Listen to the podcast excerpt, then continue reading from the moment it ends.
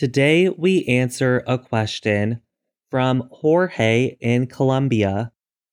He writes I'd like to know the difference between how long and how much time.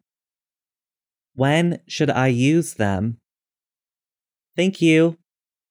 From Jorge in Colombia. Dear Jorge, thank you for your question. Both how long and how much time are used to ask about the amount of time something takes or has taken. But there are differences between the two. Let us take a look at them.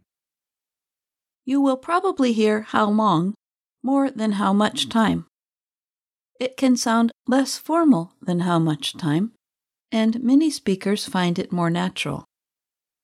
It often comes at the beginning of a question. Here are a few examples. How long have you lived in Texas?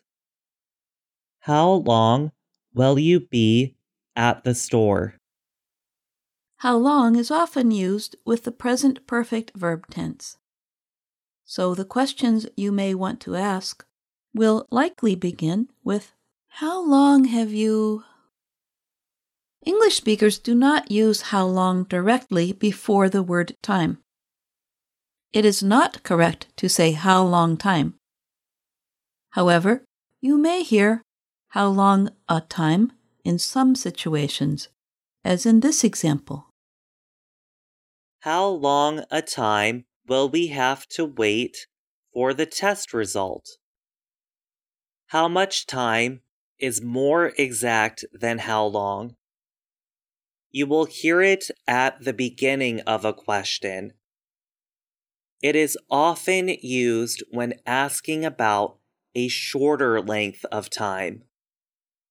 English speakers may think it sounds a bit awkward to say how much time when not asking for or giving directions.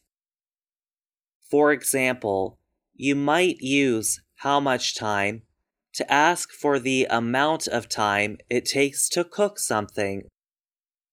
Or you might use how much time to ask for the estimated length of time it takes to do a task.